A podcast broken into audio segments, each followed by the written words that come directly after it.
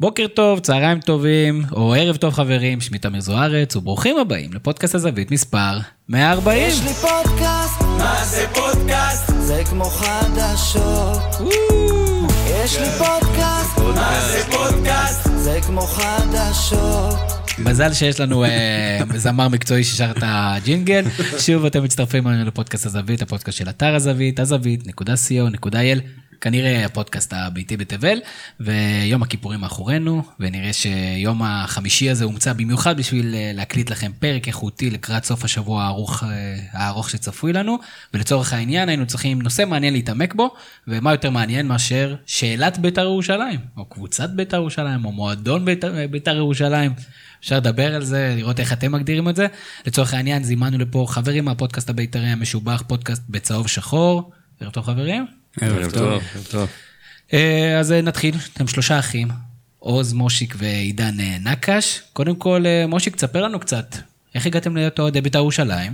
הנושא הזה של בית"ר ירושלים זה משהו שלא כל כך הייתה לנו ברירה. אמרנו את זה גם ב- בפוד, ואנחנו הרבה מכירים אותנו ומכירים את זה. אבא שלנו היה שחקן בית"ר בתחילת שנות ה-70. אז כשאתה נולד בבית שהאבא היה שחקן בית"ר, והוא לא, לא דחף אותנו למשחקים וכאלה, אבל מהאווירה שהייתה בבית, אנחנו כבר לקחנו את זה משם עד הסוף, מה שנקרא. רע- רעיון נהדר שכל האחים אוהבים אותה קבוצה, מעניין מה קורה כשזה, כשזה מתחיל להשתבש. אין אפשרות אחרת אין אצלנו, אופציה. אין אפשרות. אצלנו לא. אה, ירושלמים הם גם מאוד טוטאליים. כבדים.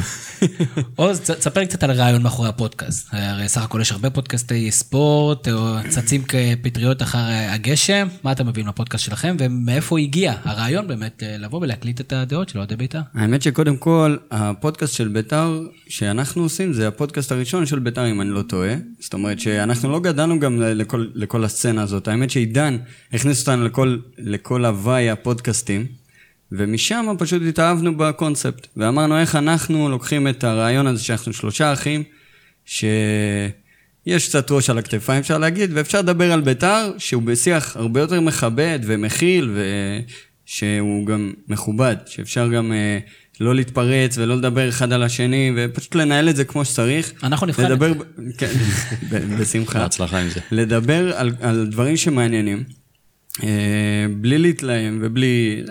בעצם לנפץ כמה, כמה סטריאוטיפים שנאספו עם הזמן. נהדר כאן להתפרץ לדלת פתוחה, כי השאלה שלי לעידן זה כמה אתה מתחבר לאמירה באמת שאוהדי בית"ר השפויים לא מקבלים מספיק ייצוג, אם זה בתקשורת, אם זה במגרש.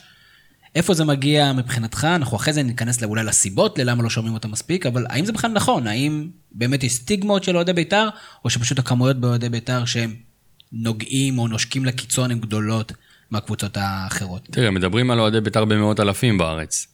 אה, והתקשורת תמיד תחפש את, השונה ואת מה שמביא רייטינג. ואני חושב שאנחנו, מה שנקרא במרכאות שפויים, אבל זה לא, זה לא כל כך נכון להגיד את זה, כי רוב רובם המוחלט של אוהדי בית"ר הם כאלה, הוא פחות נשמע, כי הוא פחות מעניין, כי הוא פחות מביא רייטינג. אה, אז הם מחפשים את האנשים שהם קצת יותר צבעוניים אולי, וקצת יותר... אה, אוהבים לקשור את זה יותר לגזענות ולראות איפה אפשר אה, ככה להוציא איזה אמירה או למשוך איזה משהו בלשון, למרות שבשנתיים האחרונות אין אפילו קריאה גזענית אחת ביציאה. אה, אבל עדיין, איפה שאפשר לחפש, מחפשים. אה, אבל אנחנו פה בשביל לנסות לאזן בעצם את, ה, אה, את המשוואה הזאת, אה, ואני מקווה שאנחנו עושים, שאנחנו עושים טוב, מה שנקרא. מעניין, ש... תמיד מעניין אנשים לשמוע אדם נשך כלב ולא כלב נשך אדם. אז מחפשים את אלה שהם השונים, החריגים, ומדביקים להם את הכלל, כאילו ככה כולנו אוהדי בית"ר, אבל זה לא נכון. אני רואה שבאת עם פתגמים, אני עכשיו בסיפור הזה, ניסיתי להבין רגע, האם זה. בסדר שהכלב נשך את זה, או אנחנו צריכים מרוב עצים לא רואים את היער. נהדר, נהדר, נהדר. אה, ובאמת אין עשן בלי אש, מאלה שסתם זורקים, דברים לא קשורים. יש לנו הרבה דברים על הפרק. אה, א', אנחנו רוצים קצת אה, לדבר, ניתוח טקטי, מקצועי של הקבוצה. אנחנו, אני חייב להגיד שפחות יצא לנו בפרקים האחרונים אה, לגעת בזה, ובאמת אנחנו נגענו יותר אולי באזורים מנטליים, פחות באזורים הטקטיים, ואתם בהחלט מציינים את זה במהלך, הפר... במהלך הפרקים שלכם, נשמח לשמוע. גם לבנייה של הסגל, אה, היו באמת הרבה טענות כלפי הסגל, ומצד שני הרבה המלכות שאולי היו מוקדמות מדי, ומעניין דווקא, כשאתם מגיעים לפה, דווקא אחרי ניצחון, לשמוע מה אתם חושבים. אה, יש בעיות מקצועיות, מאמן, השם של רוני לוי הרבה פעמים עולה. מה האוהדים באמת רוצים, מה לאוהדים באמת חשוב, כמובן על הקיצוניות, על הדעות, גם שלכם האישיות, גם כן של אה, בית"ר אה, כבית"ר, יש משולש, רוני לוי, בניון, אוחנה. אם אתם אולי סוף סוף תוכלו לעשות לנו סדר, חוץ מזה שהם תמיד יושבים באותו סדר ביציע, אה, וכמובן העתיד, ויחד איתנו כרגיל מפיק הפודקאסט ברק קורן, שאני לא אגיד לו מה קורה ברק, בגלל שהוא החליט היום לוותר על המיקרופון, אבל אם הוא ירצה הוא ייקח את שלי, ואני כבר רוצה לרוץ קדימה, ומושיק, 3-0 גדול על מכבי נתניה. מה שונה במשחק הזה מאשר משחקים אחרים? והאם נמצא פה איזה נוסחה מסוימת, או שפשוט זה עוז שבר את הנאחס? קודם כל, לא שבר הנאחס, גם עידן, יש לו איזה סיפור בפודקאסט. אבל בגדול, בית"ר ירושלים, אמרת את זה בהקדמה של הדברים, קודם כל זה, זה קבוצה, בטח השנה, או סקנדל או פסטיבל. אני חושב שיש לנו גם פרק אחד שקוראים לו ככה. באמת, אנחנו יכולים להפסיד משחק, ואז הקבוצה נוראית, והכל קטסטרופה, ולנצח משחק, ואנחנו אימפריה, ויאללה, בואו נרוץ קדימה לדרוס את הליגה. זה, זה, זה, זה הרגשה סביב בית"ר כל הזמן. אז אנחנו מנסים באמת לשדר את השפיות הזאת, כי בית"ר אה, נבנתה בצורה, עוד פעם, יש כאלה שאומרים שנבנתה עם כל הדריבליסטים, ותרוצו וקדימה וכל זה, אבל בסוף, בסוף, בסוף, אנחנו צריכים לראות את זה לאורך זמן. אי אפשר להגיד אחרי חמישה מחזורים, כמו שמה שלא היה אפשר להגיד אחרי שלושה, וגם אי אפשר להגיד את זה אחרי שבעה, ואחרי ניצחון או אחרי הפסד. בסוף, אנחנו צריכים אה, לשפוט, או להתחיל לשפוט את ביתר, אני, אני מאמין לפחות אחרי עשרה, חמש עשרה מחזורים, לא להתחיל לדבר לפני זה. אז בסדר, מדביקים ניצחון, אני מקווה שהשלושה משחקים הקרובים שלנו, אה, שעל הנייר, אה, לא תמיד הנייר קובע, אבל על הנייר, הם משחקים שיכולים להיות לטובת ביתר, ביתר יכולים לנצח אותם, ואז אנחנו... יש נס ציונה לאחר מכן?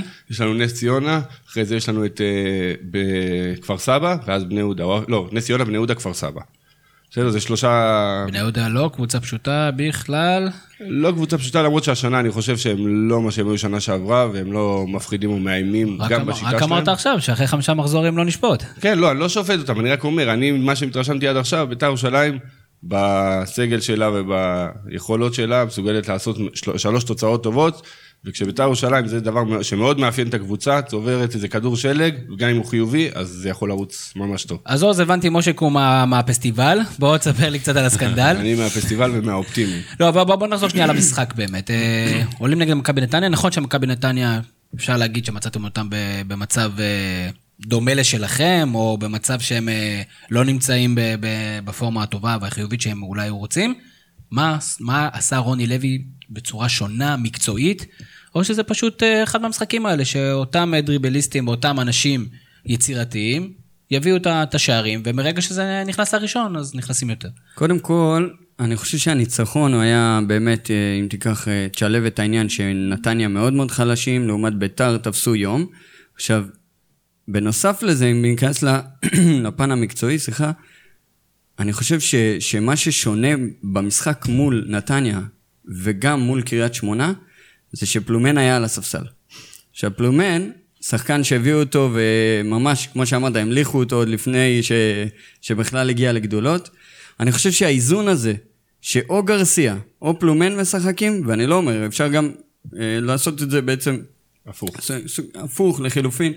שאחד מהם יושב על הספסל, אחד מהם משחק, זה בעצם מאזן את כל עניין הדריבלים ו- ובכלל כל הלך המשחק, שברגע ששחקן כמו גרסיה עושה את התנועה ועושה את הדריבל, אז קינדה מחכה לו בתוך הרחבה במקום לחכות בצד השני, שפלומן היה עושה את זה, כדי לעשות הוא בעצמו את הדריבל, שאולי יגיע אליו הכדור. זאת אומרת, הכניסה לרחבה היא יותר מסיבית, כשאין את שניהם במגרש, ואני חושב ש- שזה מה שהכריע בסופו של דבר.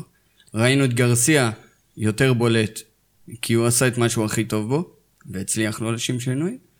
ואת קינדה שיחכה לו ברחבה יחד עם החלוץ, ששניהם שמו גולים, אז גם אה, זה בא דווקא, לידי ביטוי. אני דווקא חושב שהתחברתי מאוד לחלק השני של המשפט שלך. אה, סך הכל, זה לא שביתר עשו איזה שינוי דרמטי. אה, ביתר, גרסיה תפס יום טוב, חולשה באמת, חולשה גם של אררה בהגנת נתניה בצד שמאל. וגם בכלל של של, של מכבי נתניה, נתן לנו ככה את האפשרות לתת את השלושה גולים האלה שוב, אני גם ציינתי את זה בפוד, זה, זה עם, עם קצת מעט מאוד שחקנים ברחבה, כאילו כל, כמעט כל בעיטה לשער נכנסה, יצא 3-0 במחצית, הצלחנו להרוג את המשחק ולשמור על זה, אה, אני חושב שאם אם נתניה אולי היו נערכים קצת אחרת, אולי עם שלושה בלמים, זה היה יכול להיגמר גם 0-0 באותה מידה. יפה, אז הבנתי את מאזן הכוחות, מושיקו המרים, עוז הוא הבאמצע ועידן הוא הפסימיסט, זה טוב שאני אדע. אז מושיק אני אחזור אליך, כי אתה יודע, האדם נשך כלב. ומה אפשר בכל זאת לקחת מהמשחק הזה, מלבד ביטחון, שזה סופר חשוב, מה אפשר לקחת מהמשחק הזה? קודם כל ביטחון, דבר שני, ורדסקה בהגנה. זאת אומרת, אני חושב שהיה צריך לקבל את ההזדמנות הזאת, ושנתנו לו אותה והוא לקח אותה, וכשלא קיבלנו גול, אז זה ייתן לו ביטחון. אני חושב, לקח, לקח זמן להביא אותו. הוא לא, לא הביא אותו בתחילת החלון, ממש לקראת סוף החלון הביאו אותו, כי עשו מעקב ובדקו את הדברים האלה, ובסוף בסוף הביאו אותו כי חשבו שהוא מתאים. התחיל משחק ראשון, לא היה טוב, היה לו איזה פלטה אחת, שתיים, והמשחק לא, לא זרם. ובמשחק הזה, שלא קיבלנו גול, והוא שמר על אה, רשת נקייה ביחד עם, אה, עם כל חוליית ההגנה, זה ייתן לו ביטחון. אז קודם כל אני חושב, ואני מקווה גם שהוא ימשיך במשחקים הבאים, כי נראה לי שהוא יכול לייצב את ההגנה שלנו. יש לנו, היו לנו חילוקי דעות לגבי הבלם השני, אבל בסוף אני חושב שאיפשהו כולנו מתיישרים על זה שקונטה, אם הוא חוזר מהרחקה צריך להיכנס איתו. למה אתה צוחק עוד? כן, מרים כי- שמענו בפודקאסט שאתם לא ממש סגורים על זה, הסברתם שם הסבר מאוד מאוד... זה הייתי. אני, זה הייתי אני, מודה. יפה, אז, מעניין אותי באמת, בוא, ניגע באמת בשחקנים ספציפיים, כי שוב, זה באמת שאלה של שחקנים ספציפיים. ברק כל הזמן בפודקאסט מדבר על הכישרון העצום שיש בבית"ר ירושלים, וראינו אותו פתאום נגד מכבי נתניה, דרך אגב, קבוצה שמאפשרת לכישרון להתפרץ. ראינו, הם עשו במכבי חיפה, באותו שבוע מכבי חיפה יותר הרשימה אותי מאשר ריאל מדריד, ומכבי נתניה ממשיכה לאפשר גם שטחים וגם מקומות, ובאמת אם אנחנו נוגעים לשורשם של שחקנים, שחקנים ש... אני אני יודע שהם שחקנים טובים, אבל עד עכשיו אני לא מאוד התרשמתי מהם. אחד מהם היה באמת קונט או קונטה, אני לא יודע איך, איך קוראים אותו בצרפתית. תלוי מאיזה חבל ארץ אתה בצרפת. בדיוק, בדיוק. אז, אה, אז באמת מעניין אותי, מה באמת התפקיד המתאים ל- לקונטה? כי מצד אחד, הוא כן יודע לצאת קדימה, והוא כן מהיר בטירוף, והוא כן מגיע לאזורי הרחבה ועושה רושם שלא מתבלבל שם. הוא נכון, הוא לא שם שערים, הוא גם לא מבשל אותם. אז הוא מתבלבל אבל הוא שם. שם באזור, אבל שם הוא באזור. ומצד שני, אה, ראינו הגנה, רביעיית הגנה בלעדיו, שמסתדרת יותר טוב. אז איך אנחנו מסבירים את זה? אני חושב שקודם כל, אה, מה שהולך טוב, לפי דעתי, לא צריך לשנות. ואם קונסטנטין אה, עלה, לצורך העניין, על הגל, או איך שנקרא לזה, עשה משחק טוב, אה, וגם אה, נתן גול, אז לפי דעתי הוא צריך להמשיך. תוסיף את זה, לזה את העובדה שקונט עשה עבודה מצוינת בעמדת ה... ב... ב... במרכז ההגנה, והוא גם הוכיח אחריות בניגוד למה שהוא... התדמית שלו. כן, למה שהוא משדר כשהוא משחק במגן ימני בעצם, בעמדת המגן.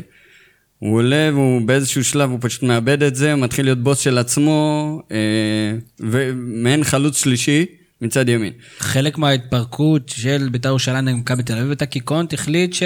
הוא לוקח את החוק לידיים. שמספיק, נכון משחק מאוד. ההגנה, אגב, וכרגע הוא הוא ה- קיצוני. השלישי והרביעי באמת הגיעו משם, הגיעו מהצד שלו. אה, כן, אני גם חשבתי שהוא היה גרוע במשחק הזה. אבל לא זה אומר משהו נכון, כי ברגע שהוא משחק בלם, אז כאילו, היה איזה מהלך שרוני לוי עשה, אני לא זוכר אם זה היה בגביע הטוטו, שהוא נתן לו את הקפטן גם. גביע הטוטו נגד הפועל תל אביב. ואז הוא, פתאום אתה רואה שחקן יותר רציני, יותר אחראי, כאילו רואים שהוא קיבל איזושהי אחריות, והוא גם אה, ככה... כשהוא רוצה הוא יכול, פשוט משתחרר לו הקוף מדי פעם, זה או. ישראלי לגמרי. כמה שחקנים כאלה בבית"ר ירושלים יש היום בסגל, אני רוצה שתמנו לי, שיכול להשתחרר להם פתאום עקוב, וכמה הם אחראים מטבעם. כמה הסגל שלנו? 20 שחקנים? בוא נדבר על 19. ההרכב. יחס לא. גבוה. בוא נגיד יש- שהרוב צרפתים. יש לנו, יש לנו כמה, תראה, בוא נתחיל מ, מ, מלמטה. אני חושב שהשוער שלנו הוא יציב, הוא לא משתחרר, הוא היה אצלכם, התארח, שמענו אותו, אנחנו רואים אותו, איך. אומרים, אנחנו תמיד אומרים שאנחנו פודקאסט ללא אינטרסים, חוץ מאנשים שהתארחו אצלנו בפודקאסט. אחד הפרקים. המוצלחים אגב. כן. אז, אז איתמר ניצן הוא שפוי, אה, אני חושב שגרצ'קין, בכל זאת הוא ילד, עוד לא הספיק... אה, להשתגע. להשתגע ולהידבק בעניין הזה. בא במחלקת נוער טובה. כן, גם נכון. אה, יש לנו את קונטה שיכול להשתחרר לו, ויש לנו את פלומן שיכול להשתחרר לו, לדעתי גם גרסיה, גם אם לא בהתנהגות, אבל על המגרש, הוא פתאום יכול לדרבל את עצמו לדעת. וקינדה? אה, קינדה בכלל הוא משוגע, מה? וקינדה מוכיח בדיוק ההפך. שמאז שהוא הגיע, הוא, הוא מתעסק רק בכדורגל, שזה גם מדהים לכשעצמו. הוא גם מקבל לפעמים צהובים שטותיים, אני לא יודע. קינדה הוא גם כן קצת מי בעייתי. מי המנהיג של החבורה הזאת? המנהיג היה עכשיו בלונדון תקופה, ועכשיו הוא הגיע לבית וגן אה, שבוע שעבר. לא, לא, כן, אי הוא אפשר היה להגיד. מנהיג על המגרש. הוא המנהיג. הוא היה המנהיג על המגרש. הוא השחקן עם היכולות, מה שנקרא, אבל לדעתי המנהיג זה דן אייבינדר. דן אייבינדר, אתה רואה אותו, הוא מדרבן את השחקנים, ואיתמר ניצן. בכל, אה, עוז ראה את זה באיזה, במשחק, הוא ישב ביציע העיתונאים, ואחרי זה הוא סיפר לנו. לפני תחילת המחצית הוא ריכז את כל השחקנים, נתן להם מה שנקרא נאום ציונות כזה, מתי, באיזה משחק זה היה, עוז? אה, מול רעננה, בחוץ. שלא כל כך עזר. נודה, חלקם לא ציונים. לא בטוח, אולי בגלל זה זה לא עבד. כן, יכול להיות, או שהם לא הבינו את השפה. אה, לא, אבל אה, אין ספק שאני אני רואה את שני המנהיגים הבולטים, זה דן אייבינדר וזה איתמר ניצן, לדעתי. תראה, גם עידן ורד הוא... אבל הוא עוד לא חזר לעניין. נכון, אבל עדיין, אתה רואה שמחוץ למגרש הוא מדבר והוא דומיננטי. גם רואים את זה, דרך אגב, אפילו ברשתות החברתיות רואים את זה, שאת הדומיננטיות שלו.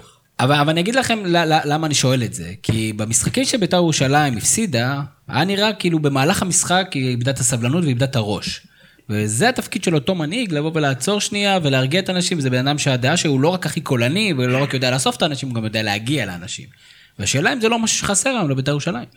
תראה, במשחק נגד רעננה, אה, לא, דווקא אותו לא הייתי לוקח כדוגמה, כי אני חושב שהיינו יותר טובים מרעננה, וזה פשוט יום כזה שלא הלך. אתה לקחת את הדוגמה, לא אני. לא, בקטע של, של המנהיגות. במשחק נגד הפועל חיפה בבית, באמת הרגשת שאין אף אחד שמרים, או בהתפרקות נגד מכבי, הרגשת שאין אף אחד שמרים את הקבוצה. אה, אבל במשחק נגד רעננה זה, היינו טובים, היינו טובים יותר, ובעטנו, כן, לא אבל- ועדיין איבדו שם. את הראש איפשהו, איבדו את הסבלנות, והיה שם איזה משהו שהיינו אולי מצפים לראות אחרת. עידן, אתה בתור הפסימיסט, בוא, תחזק אותי. אני מחזק אותך לגמרי. לא, אני אגיד לך את האמת, אני באמת חושב שאתה צודק, כי נגד מכבי לא היה מישהו שיבוא וע- ועצר את הכדור שלג הזה, כי גם כשאתה בפיגור 2-0, עם אה, 15-17 אלף איש מאחוריך, ממצבים עוד נייחים, זה לא איזה משהו, גם מחצית ראשונה, המשחק היה שקול, לא רוצה להגיד עוד לטובת ביתר באיזשהו מקום, אבל היה שקול, עד הכל בדקה 44. אה, ופשוט התפרקות, אני מצדיק אותך לגמרי, לא היה מי שיאסוף את החבר'ה. יכול להיות שדרך אגב, עידן ורד על המגרש, זה לא היה אותו דבר.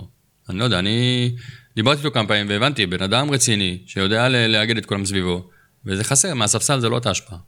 וגם כן שאלה, כי עידן ורד הרבה זמן לא שיחק, ושאלה כמה השחקנים החדשים והמשמעותיים שהגיעו, מבינים את המשמעות של עידן ורד למועדון, כי באמת אייבינדר הוא יותר סוג של מאמן על המגרש, ואז, וזה מוביל אותי בעצם לנקודה הבאה, שהיא באמת נקודת המאמן, עוז. אה, טוב, אנחנו מדברים על זה של היכולת להשפיע. רוני לוי, וגם דיברנו על זה בפודקאסים פה, סוג של נכנס לאיזו סיטואציה בקבוצה שלא לא הוא תפר אותה, רואים שלא הוא תפר אותה, אנחנו גם יודעים שלא הוא תפר אותה, ועכשיו הוא צריך להפיק כמה שיותר מתוך אוסף הכישרונות הזה. האם רוני לוי הוא האיש הנכון? ובמידה ולא, מי כן האיש הנכון? תפסיקו להגיד לי אלי כהן השריף. יודע אנחנו, קודם כל, כל לא הזמן תקבל את התשובה. שאנחנו מדברים פה על בית"ר ירושלים, לא אלי כהן השריף, אלי כהן הזאת. מי השריף. שאומר אלי כהן השיריף זה אנשים שרוצים לראות בחזרה את אברהם ברוכיאן על הדשא, בטדי. לא הגיוני. אה, הוא עושה ככה עם היד, אתם לא רואים, אבל הוא עושה ככה עם היד אחרי הגולים. כמו אורי. אנחנו, הייתה תמימות דע- דעים לגבי שרוני לוי צריך להיות המאמן של בית"ר, אבל אה, אם, אה, אם אני רואה איזשהו סימפטום ש, שקצת לא מאפיין את רוני לוי בכל ה... מתחילת העונה, זה הגישה שהוא בא אליה. אה, שוב, זה ניתוח שהוא, אתה יודע, מאוד שרירותי, כי אני יכול לראות את הדברים על, במשחק, אני לא רואה את האימונים. אז אני כן יכול להגיד שהיום, השנה הזאת, רוני לוי יותר מחבק את השחקנים. יותר כאילו עוטף אותם ולא נורא, ו- ושוב, ו- ונותן המון קרדיט. דברים שבעבר לא היו קורים. ראה ערך אה, לירן עטר והלוקר. דברים שהוא היה כמעט חסר סבלנות אליהם, ובעיות משמעת, ו...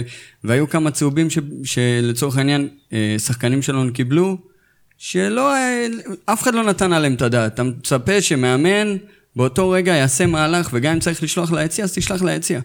ואני חושב שפה, בנקודה הזאת, הוא טיפה איבד את זה, ו- וכבר זה, ו- ו- ואם אתה שואל אותי זה אפילו טיפה מאוחר מדי, כאילו עכשיו לתפוס את העניינים, כי אז אתה תאבד את חדר הלבשה. אם אתה תתחיל עכשיו להיות קשוח, אז uh, אתה יכול לאבד את זה.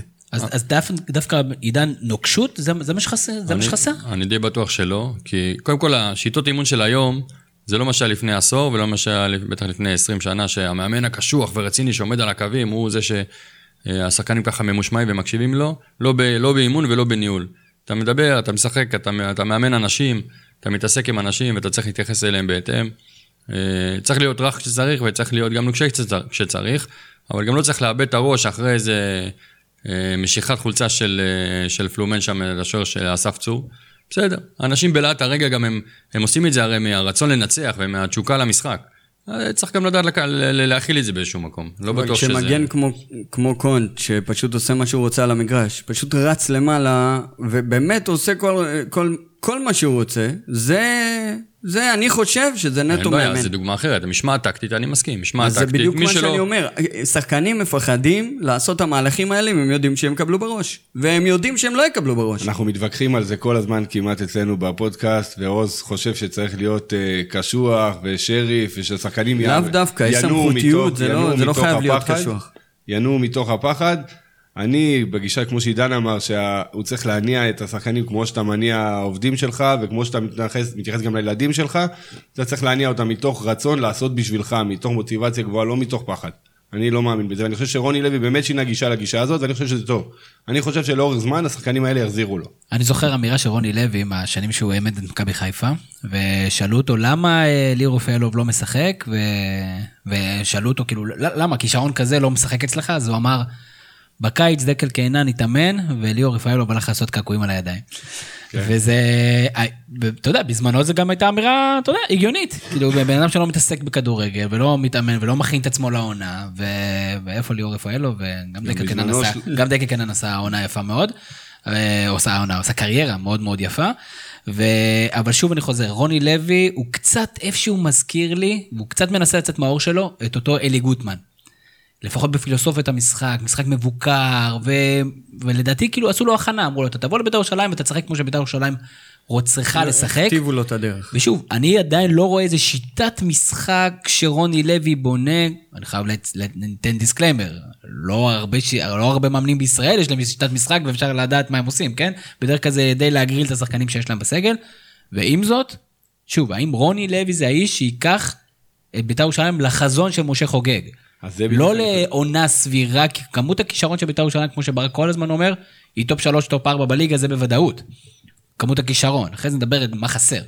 אבל האם רוני לוי הוא זה שיכול לנגן על כל ה orchestra הזאת בצורה שתהיה גם כן, תתחשב בדעת הקהל, כי הוא כי שם, דעת הקהל, דיברתם על זה, שקהל מאוד מאוד אה, ביקורתי, ומצד שני להביא תוצאות. רוני, רוני לוי, כמו שאמרת נכון, הוא נכנס לתוך מועדון עם רוח, אה, הוא היה, הוא היה בביתר בעבר, אבל, והוא מכיר את זה. וזה, ועכשיו כשבא משה חוגג, והוא אמר את זה גם בשנה שעברה, שהוא רוצה לראות את ביתר ירושלים, מלהיבה, ומשחקת כדורגל, הוא אמר את זה בתקופה של אה, גיא לוזון, ושזה לא הלך, הוא החליף אותו בקלינגר, ושזה לא הלך, זה הייתה המנטרה שלו. לא יכול להיות שיעברו פה משחקים שלמים שביתר לא בועטת למסגרת, והיה לנו כאלה, שנה שעברה ולפני שנתיים. אה, אז כשמשה חוגג בא ועם הרוח הזאת, וכשהרוח הזאת מפעמת בכלל בביתר ירושלים, כי האוהדים הם אוהבים את ההתלהבות ואת הלרוץ ואת ההתקפי, אז כן, זה לא, זה לא הבית שלו, לא משם הוא מגיע, לא זאת הגישה שלו בדרך כלל, הוא צריך לעשות התאמות. אני חושב שהוא מנסה לעשות אותם, זה לא פשוט, לא רואים את זה, אבל הוא מנסה לעשות אותם, ולדעתי, שוב, בסבלנות, זה, זה יצליח אבל בסוף. כרגע גיבוי מוחלט. גיבוי מוחלט. דרך אגב, אני חושב שהוא די נקלע לסיטואציה, כמו שאתה אמרת, בנו סגל, והביאו אותו לקראת הסוף, הוא היה לו השפעה, אולי אה, גם על ורדסקה עם בניון, אבל בגדול, הוא קיבל קבוצה של מופרעים, אולי בקטע הטוב, הדריבליסטים, ואמרו שאולי אם נביא את רוני לוי, ה... אולי ידוע כקשוח, אז הוא איכשהו יעשה את האיזון, וביתר אה, תצא ככה נשכרת מכל העניין הזה. לדעתי הוא עדיין לא מצא את הנוסחה, מה גם שאפשר להגיד, בהגנה יש לו, אה, יש שינויים רבים, בין אם זה הפציעה של טל בן חיים, והיה אדום לקונטה, והוא ככה, הוא לא סגור עדיין משני הבלמים שרצים קבוע, והגנה צריכה לרוץ קבוע, בשביל שתצליח, תראה את מכבי תל אביב, אפס גולים חטפו השנה, כי הגנה שלהם רצה קבוע כבר שנתיים. ובביתר זה לא קורה, ועדיין זה ניסוי וטעייה. אבל כמו שמשיק אמר בהתחלה, את התוצאות מודדים, אני גם לא חושב אחרי עשרה משחקים, כי משה חוגג בא לעשות שינוי כל כך משמעותי, שזה כנראה יבוא לידי ביטוי בשנים הבאות. זה משהו שצריך לשפוט אותו לאורך שנים אולי אפילו. הקבוצה הזאת חדשה, ועד שהיא תתפוס אה, ככה, היא תרוץ ביחד, ייקח קצת זמן. גם בחלק ההתקפי, הוא התחיל למצוא את האיזון, אבל עדיין לא 100%. אני חושב שיש איזה שם בעיה בחלק ההתקפי עדיין. החיסרון של מיכאל אוחנה מאוד מאוד בולט, וכל מי שלא אוהד בית"ר יגיד, אה, אוהדי בית"ר אומרים, מיכאל אוחנה חסר, אז זה ההבדל. אבל לדעתי, זה באמת ההבדל. ראינו את זה במשחקי הכנה, וראינו את זה במשחקי גביע הטוטו, שיש את השחקן הנוסף הזה, עם המסה, שבא ומצטרף לחלק ההתקפי, גם מייצר בעצמו שערים, וגם מבשל, וגם עם נוכחות, מושך עליו שחקני הגנה. זה כנראה מה שנתן לביתר להפקיע הרבה מאוד שערים בגביע הטוטו במשחקי הכנה. עומר נדבר על החלקים האלה. עוז, אנחנו שומעים פה את כל, הצ... כל הצדדים ואת הסבלנות כלפי רוני לוי. מה הציפיות של בית"ר ירושלים? מה, מקום עשירי, מקום שביעי, מקום, מקום שני? דווקא את עוז אתה שואל. בחרת את הבן אדם הנכון, בוא נגיד ככה. ברור. פה הוא הפסימיסט. אני אגיד לך מה, אני באמת, אם, אם, תג, אם יגיע מצב, חס וחלילה, שביתר מסיימת בפלייאוף תחתון, אני לא אפול מהכיסא בכלל. אני חושב שקבוצה נמצאת בתהליך, ואין מה לעשות, אנשים לא אוהבים לשמוע את המילה הזאת, אבל זה המצב. תהליך שבסופו של דבר אה, קשה לשנות יסודות, יסודות שלמות מהנוער והילדים והפריפריה עד לקבוצה הבוגרת, להתחיל מחדש עם קבוצה ש, שכמעט כל, השחק... כל ה-11 הראשונים, לא, הם לא ה-11 הראשונים שפתחו שנה שעברה את הזה. אז ברגע שאתה מגיע למצב שהסגל שלך חדש והעקרונות שלך חדשים והכל בעצם מעין מועדון שנבנה בביתר, אתה מגיע למצב שיש מצב שאתה חושב שאולי זה לא יצליח, אולי ייקח לזה זמן, אולי ייקח לזה שנתיים, שלוש, וזה בסדר. אז, אז הציפיות בשמיים כי זה ביתר, ואפשר להבין, אבל צריך גם לזכור שהקבוצה היא חדשה, וגם אם נסיים בפלייאוף תחתון, זה לא אומר שום דבר. אני, אני, שוב, הם... מה שעוז אוהב להגיד כל הזמן, זה שהוא יש לו את הסבלנות גם לפלייאוף תחתון. בסדר? אני אומר כל הזמן, ביתר, 1-4 זה, זה obvious, בסדר? ואני כאופטימיסט בלתי נלאה אומר לכם, יש פה אוהדי מכבי חיפה ומכבי תל אביב, שאני גם לא מוותר עדיין על האליפות. ואתם תראו שביתר ישחררו כמה ניצחונות, הכדור שלג החיובי פה יתחיל להתגלגל, ומכבי חיפה יתחיל בלבול לעשות פה בלאגן. אתה יודע השנה, שכדור- השנה. אתה יודע שכדור שלג יורד רק למטה, כן? ניוטון עדיין לא המציא איך הוא עולה למעלה, לא, אבל שלג. הוא מתחיל קטן והוא גדל, אז אני עושה את זה בחיובי. מתחיל נקודה. מעניינת. מבחינת קוטר אני מסכים איתך, אבל דרך אגב, קוטר כן. מבחינת הקיצ... זה סוג של קיצוניות, כן? כי אני לא חושב שיש אף עוד בית"ר ירושלים שיגיד אני בסדר עם לרדת ליגה עידן, אבל. אה, לא אתה בכל זאת פסימיסט, כזה לא לא נורא, שנה שנתיים נבנה את עצמנו שם. אז אה, הבחור שחושב שאפשר לזכות באליפות, לבן אדם אחר שאומר פלייאוף תחתון אני בסדר עם זה ועדיין יש לי סבלנות, מה הקהל של בית"ר ירושלים, ששוב אנחנו מכוונים לאותם שפויים, הגיוניים, סבירים, מה הם יקבלו וכמה סבלנות תהיה להם. קודם כל, אני בין- אגיד לך- תפריד בין לפני תחילת העונה לבין המצב לא, לא, עכשיו, מצב, כי זה מצב שונה. קיים, מצב קיים. ביתר זאת קבוצה שעברה הרבה מאוד תהפוכות בשנים האחרונות. ומי שזוכר את המשחק נגד שיחורה, המשחק האחרון ב- באירופה, ברור, אתמול ראיתי בגול. הפסד, הפסד הזוי בטדי היה שם עוד תיקו, לא... רציתי להתכונן לפרק, אז אמרתי, א', שין, שיחורה. כן, זה עם צ'ה, אבל זה בכל מה שיצא מקרה, לי, זה בסדר. אה, כאילו שם ביתר זה בדיוק טביב חיפש אה, למכור את הקבוצה, והיינו בתחתית של התחתית, והאוהדים, לא משנה, גם בשלב הזה, הכי נמוך של ביתר שהיה בשנים האחרונות, תמיד האוהדים ירצו להיות בלמעלה, תמיד ירצו קבוצה אה, מלהיבה ו- והתקפית, אין מה לעשות, זה האופי של ביתר. האופי של ביתר זה להיות, לקבל שניים ולתת ארבע. אה, 1-0 אה, גוטמנאי כזה לא, לא אוכל אצלנו. אין ספק שבקבל ארבע אתם בינתיים חזקים, אבל מה לגבי השני... נחזיר לך על זה שבוע הבא, במחז- בסיבוב הבא. לך איתו שבוע אחד אחורה. בינתיים גביע שוקו, אמרנו אבל שוקו, אנחנו הנפנו. קודם כל, אני אחד שלא. לא מזלזל באף גביע, וזה גם חשוב בשביל ה winning mentality של מועדון. להרגיש, להתחיל להחזיק בברזלים, אחרי שרוב הברזלים שהחזקתם עד עכשיו זה היה כל מיני עמודים של אוהדים. אבל תגידו, שאלה. ב- בואו תעשו לי שנייה סדר. יש לנו את אה, משה חוגג, שכולנו, יש את שאלת חוגג, אנחנו נגיע אליה, אנחנו מנסים לחקור אותה, גם באלמנטים פוליטיים, גם באלמנטים אה, תפיסתיים, בטח השינוי שהוא מנסה, שינוי המשמעותי שהוא מנסה לשנות. מישהו יכול להסביר לי מה עושה אלי אוחנה במועדון? אלי אוחנה הוא יושב ראש המועדון, הוא, לפי מה שהוא אומר ומה שמשה חוגג אומר, משה הוא הדובר. הוא כאילו עונה תשובות רשמיות. לא, א' זה רשמי, ב', אה, בוא נגיד ככה, משיחות בלתי פורמליות. זה, הוא אחראי על כל מה שקורה בביתר, שתחתיו יש שני אנשים, יש את מוני ברוש ויש את אה, יוסי בניון. יוסי בניון יותר אחראי על הצד, על הצד המקצועי, ומוני ברוש על כל ההתנהלות של, של המועדון. בסדר? ושניהם כפופים לאלי אוחנה. חוץ מזה יש מנהל קבוצה. מנהל קבוצה זה אחראי על אה, הסעות. לא, הסעות וכדורים לא, שיהיו. לוגיסטיקה ו... לא, לוגיסטיקה וכל הדברים שקשורים לזה, קצת בדרג פחות, זה לא... ברמה המקצועית זה יוסי בנ- בניון, עם רוני לוי כמובן, ושבו. כמה שעות ביום אלי אוחנה מתעסק בבית"ר ירושלים? הוא שם מהבוקר עד הערב. כל יום. בבית וגן. במקרה הייתי שם לפני איזה שבוע, שבוע וחצי, בשעה לא כל כך סבירה, הוא היה שם. למה אתה היית שם? אני הייתי צריך לאסוף משהו. עידן אוקיי. היה שם היום, עידן, הוא היה שם? וואלה, לא ראיתי את האוטו שלו, האמת. יש ציפיות מאלי אוחנה או שהוא לא יכול להיכשל כי הוא אלי אוחנה?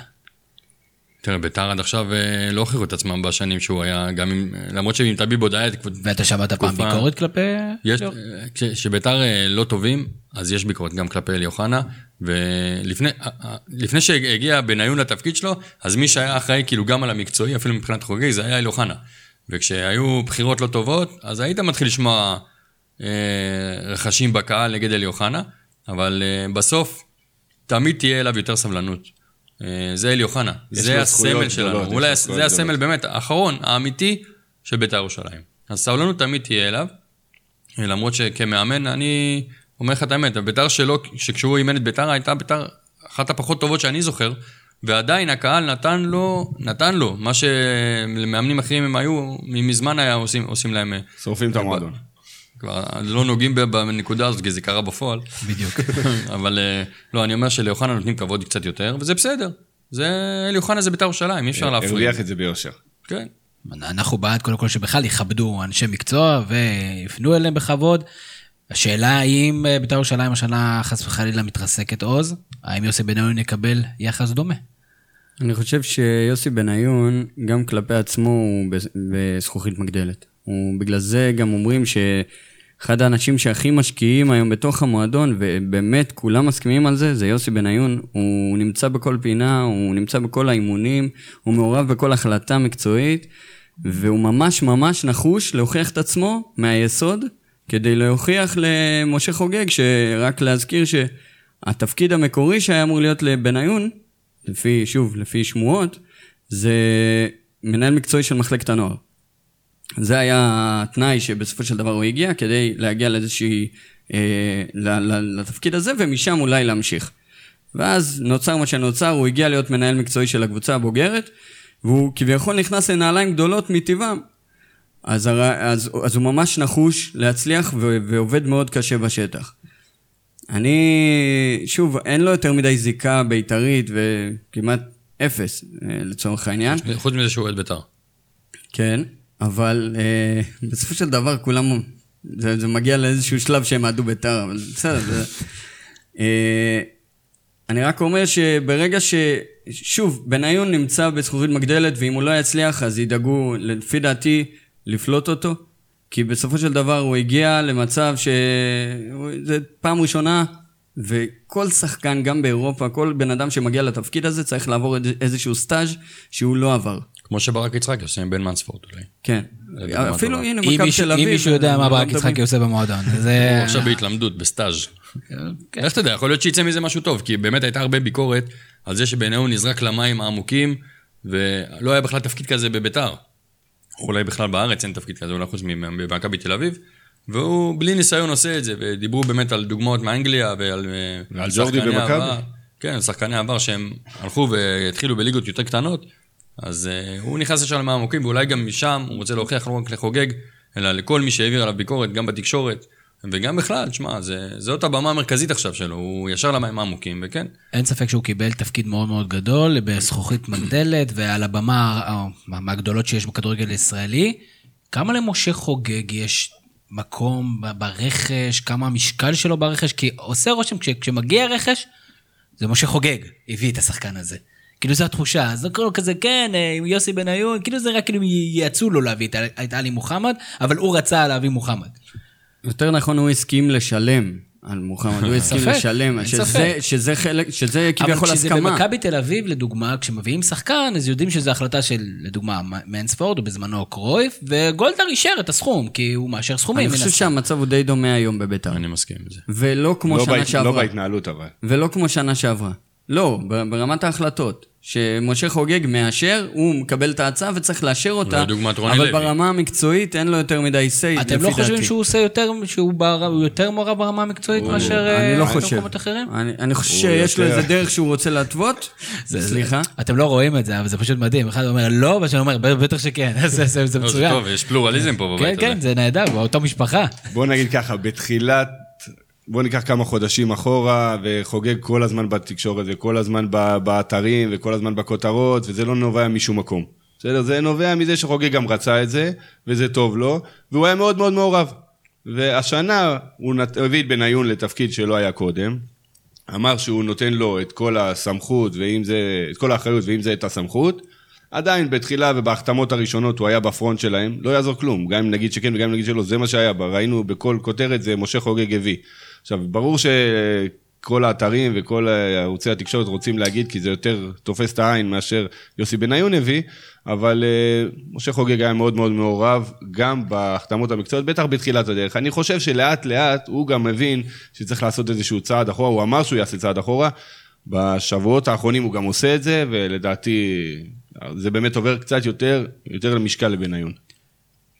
עכשיו היה עידן היחסים עם משה חוגג של הקהל. נרגעו, נמצאים, זה מבעבע. מה מה הציפיות של קהל בית"ר ירושלים עם משה חוגג, חוץ מתביא כסף? לא יודע, אני חושב שרוב הקהל של בית"ר ירושלים, אם לא כל הקהל, אפשר להגיד באמת כל, כולל, דיברו על מתח בין לה פמיליה לבין מה שחוגג. תגיד 95 אחוז. אני אומר 100 אחוז, יודעים מאוד מאוד להעריך את מה שחוגג. קודם כל, זוכרים, כמו שאמרתי, איפה בית"ר היו לפני שנתיים, ויודעים מאוד מאוד להעריך את, ה, את מה שחוגג עושה במועדון. חוגג לא, זה לא רק איש שבא, כמו טביב שרצה הצלחה מיידית, וזה בסדר, אני מכבד את זה. ורק בקבוצה הבוגרת. נכון. חוגג הופך, הופך אותנו, את בית"ר ירושלים, מקבוצה למועדון. פתאום אתה רואה השקעה בנוער, פתאום אתה רואה השקעה במתקנים, אתה רואה השקעה אה, ביחסי הציבור. ממנים אנשים, כל, כל הניהול של בית"ר התחלף, הכל. עושים. עושים לקהילה, עושים, אה, עושים בתי ספר לכדורגל אה, בדרום הארץ ובבית שמש, ופותחים ומנסים, ורואים שהוא משקיע לטווח ארוך, ואתה לא יכול להיות אוהד של קבוצה בלי להעריך את הדבר הזה. אז אני חושב שיש פה איזה יחסים אה, מאוד מאוד טובים, לפחות ככה אני מרגיש, אין, אין איזה עוינות או אין איזה מתח בין אה, מה שחוגג לקהל, להפך, אני חושב שאנחנו נמצאים במקום טוב, אה, ואם הקבוצה גם תצליח קצת יותר, זה רק ילך וישתפר, אני חושב. עוז, עם זאת, יש ביקורות על חוגג, בטח עד לפני שבוע-שבועיים, שהוא לוקח המון מתשומת הלב, ושהוא עושה הרבה פעמים דברים כדי שידברו עליו בתקשורת, וראינו את זה גם מאנשים, לא רק מלה פמיליה, זאת אומרת, גם כן אנשים שהם אה, אנשים אה, סבירים, שפויים לחלוטין, אה, יעקב ליפשיצים למיניהם, שאומרים, תשמע, הבן אדם אוהב להתראיין, והרבה פעמים זה על, על הגב שלנו ועל הכבוד של הקהל. יש, יש צד כזה, זאת אומרת, אומרים 95 5 אחוזים, אני לא בטוח שיש רק 5 אחוזים שחושבים שמשה חוגג מייצר רעש, שהוא לאו דווקא חיובי למועדון. אה, אני חושב שזה, שזה, טמון, אצלו באופי בעצם. שהוא מרגיש צורך לענות לאיזשהו גוש מסוים שמעלה איזושהי שאלה או סברה או איזשהו... הוא רוצה הסבר, אז הוא חייב לתת את ההסבר הזה. בניגוד לשנים קודמות, שהייתה החלטה ותקבל את ההחלטה הזאת ואף אחד לא חייב לך דין וחשבון, היום אצל חוגג המצב הוא שונה. הוא כאילו באיזשהו מקום, יש לו את הצורך הזה להסביר דברים מסוימים, כמו דרך מסוימת, או להדגיש את, ה, את העקרונות החדשים של המועדון שהוא בונה. אלה דברים ו- ח- ח- וזה אני- שהוא מגיע לפייסבוק, זה כי שמה נמצא רוב רובו של הקהל. לא, לא, עם זה אין בעיה, ואני חושב שהרבה מהאנשים אה, מעריכים את זה. כן לגבי נושא התביעות של, אה, של אוהדים, והצורה שהוא הופך להיות בצורה מסוימת אה, שוטר. דרך אגב, אני, דעה שלי כתמיר, אני אוהב את זה. אני אוהב את זה ששמים אה, גבולות, אני אוהב את זה שהם מבינים שמותג של מועדון זה משהו שיכול להיפגע בכל מיני אספקטים וכל מיני מדיות, אבל עדיין יש קהל בית"רי שאומר, חבר, זה כדורגל, ואם אה, קיללתי בלהט הרגע בתור אוהד, אז אתה, אתה לא צריך לתבוע אותי עכשיו ב-15,000 שקלים. יש הבדל בין קללה לבין הכפשת שם או הוצאת דיבה. אה, רואים שכל המקרים שבסופו של דבר מגיעים ל... ל... לדסק של השופט, זה, זה מקרים שבהם אה, הכפישו את השם שלו לצורך העניין, או... פגעו אה, במותג. פ- בדיוק, פגעו בשם הזה, במותג, במועדון, משהו או מאוד בשם רחב. שלו, או בשם שלו, של משה חוגג. ואני חושב שיש גבול לכל דבר, והוא מראה לאנשים את הגבול, גם אם זה צריך בדרך שהיא יותר נוקשה, אז uh, אני חושב שזה צריך לקרות, ושיש לזה מקום. זה מעביר את המסר. לא יעזור כלום, זה מעביר את המסר. בסופו של זה, דבר, זה. בכיס זה כן עובד, לא יעזור כלום. מושיק אה, דיבר אה, עידן על האמון שיש היום בין חוגג לבין הקהל, וסוג של הכמיהה, השמחה לכך שהוא נמצא, הערכה.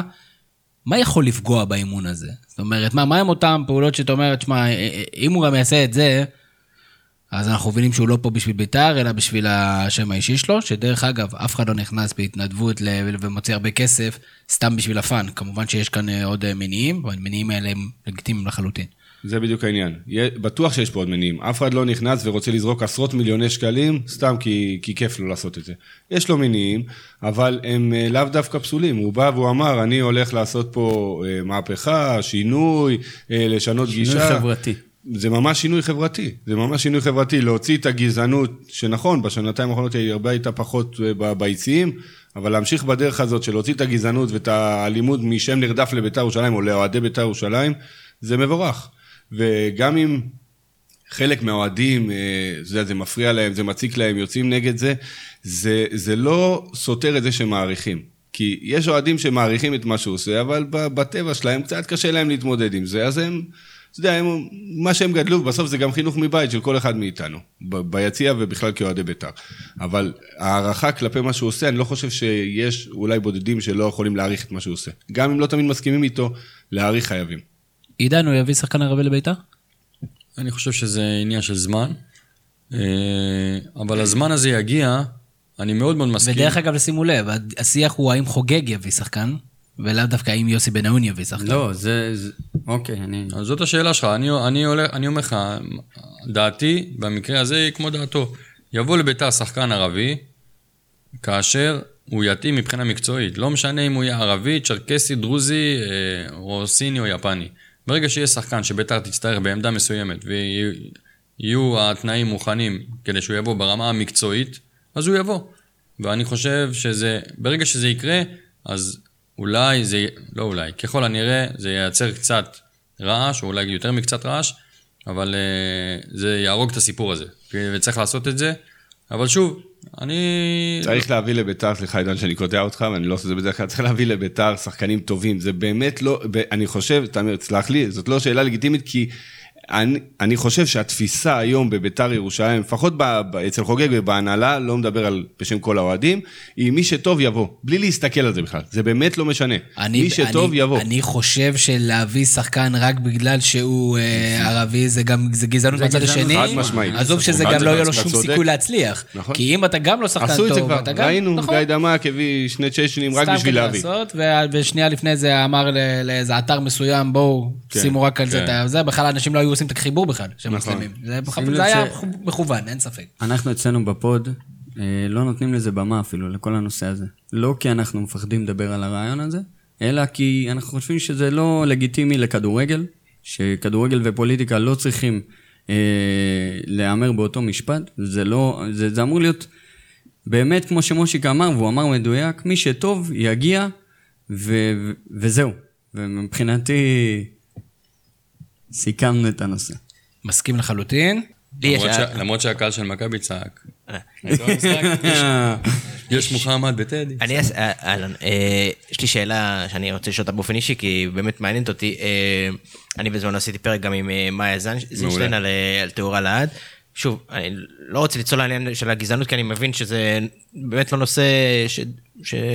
הוא קריטי לדבר עליו, כי באמת אה, לא כל האוהדי בית"ר כאלה כמובן, אפילו לא, אפילו לא קרוב להיות המיעוט קטנצ'יק, אה, אבל מה שכן מעניין אותי, אם וכאשר יקרה מקרה לא בהכרח שקשור לגזענות, מקרה כלשהו, ששוב חלק מהקהל ירצה, י- יקרא להדיר את הרגליים שלו מהמגרש. מה שאכזב אותי בכל האירוע הזה, זה בכלל לא קשור לגזענות או לא גזענות, זה שהרוב, שאני רואה אתכם, שאתם בעיניי מייצגים אותו, פשוט נעלם באותו רגע.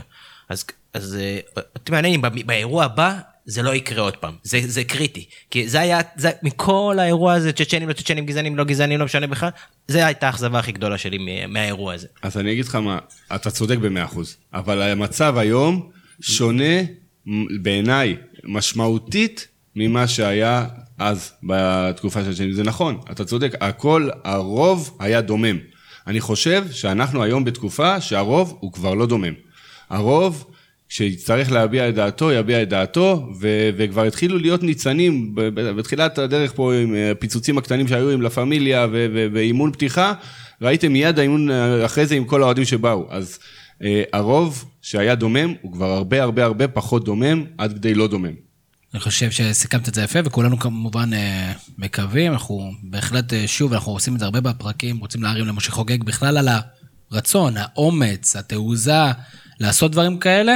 אה, אבל בוא נדבר קצת באמת על הקהל, כי כולם יודעים שהקהל של בית"ר ירושלים קהל סופר דומיננטי, אם זה בכמויות ואם זה אה, בעידוד.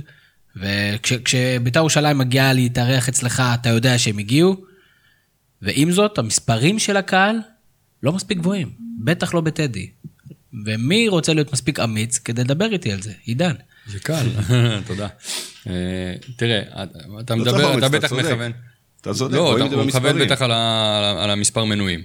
לא רק מספר מנויים, כי זה תמיד הסבירו לי שבבית"ר ירושלים, בגלל לא עושים תרבות מנויים, המנויים לפעמים שונה. אה, יש שם פחות תרבות, ולשלם מראש, ואולי מצב סוציו-אקונומי, שבת. ושבת, ו- וכל כל מיני הסיבות שיקולים נכונות. כאלה. דרך אגב, חוגג גם אמר את זה בעצמו, אה, ואנחנו כירושלמים יודעים את זה.